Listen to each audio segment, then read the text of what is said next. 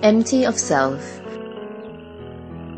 We will start to understand the truth more when we see the truth that all things are empty of self, that actually there is no self, and our spiritual life will begin to blossom. With this essential understanding, we will be able to untangle ourselves from all the conventional and cultural ideas that we have been infatuated with and grasping onto. People appear to be compulsively worried about their physical health, buying supplements and expensive bottles of vitamins, when in fact we suffer much more psychologically than we do physically. That's because of our habit of continuously thinking we are a self.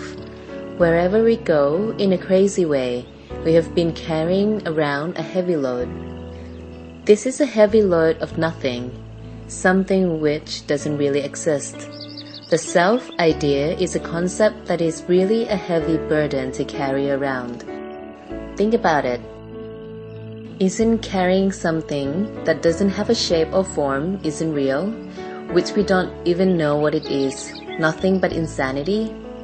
What is the result of believing in this frivolous concept? The result is a burdensome, oppressive life for whenever there is me, there is going to be a him or her. And there is going to be this person and that person entwined together. So if we look carefully, we see that this imaginary condition makes us feel bound and trapped and constricts our movement. We are forced to carry this extra hefty load throughout our lives up until the day we die.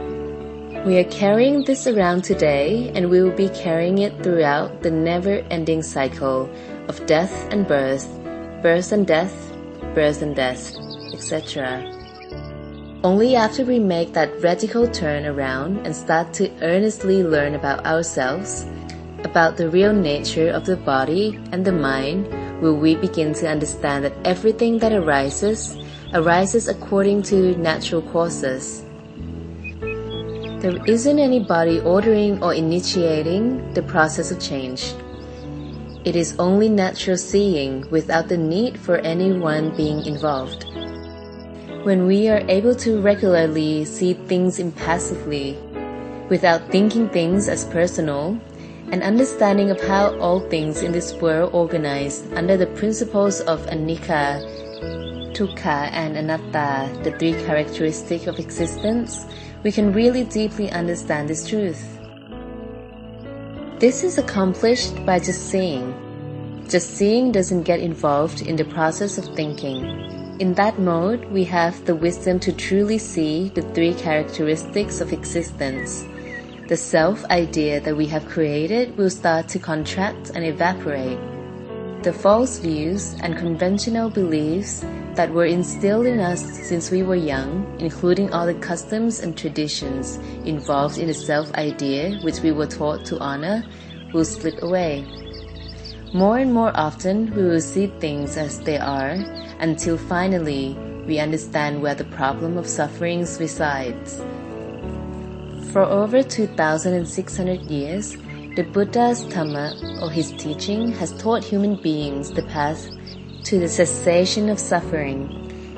Everything he taught can be known through direct experience. None of his teachings are based on unsubstantiated beliefs. Over the centuries, there have been innumerable people, just like us, who determined to follow in his footsteps. And through their meditation practice, they were able to transform themselves from being a worldling, whose mind is full of defilements, into a transformed noble one or an arahant. An arahant is a mentally purified disciple who is completely free from suffering. And if today we start to walk along the same path, we will come to understand just what a world that is free of the concept of self is like. Lord Buddha called the spiritual path the Noble Eightfold Path. This path has been traveled upon for over 2000 years. This path is there and ready for those who wish to free themselves from suffering.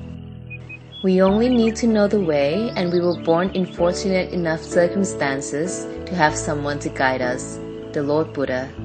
In spite of everything, today there are still an abundance of teachers capable of pointing the way to freedom. This path is for a lone traveler. We may have some good friends and teachers, but we have to make the journey on our own. This path is a path for those who don't give up easily, for those who won't quit halfway.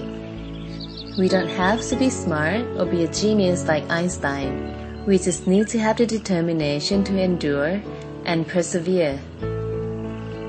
A journey on this path is impeded by defilements, bonds and ties, wants and needs, and beliefs that have dominated our lives since we were born. These impediments are caused by thinking that we are who we think we are a father, a mother, a boss, a subordinate, a somebody. In fact, as the Lord Buddha has repeatedly reiterated, there is no self, which means there is no somebody. There is only nobody. Therefore, when defilement arise, it is necessary to be aware of them. But we don't get attached to those misconceptions or false views and allow them to function as an obstacle. Whenever there is a self in charge, we won't be able to see things as they are, since in that moment we are seeing through ignorance and through false views. What we are seeing can't possibly be the truth.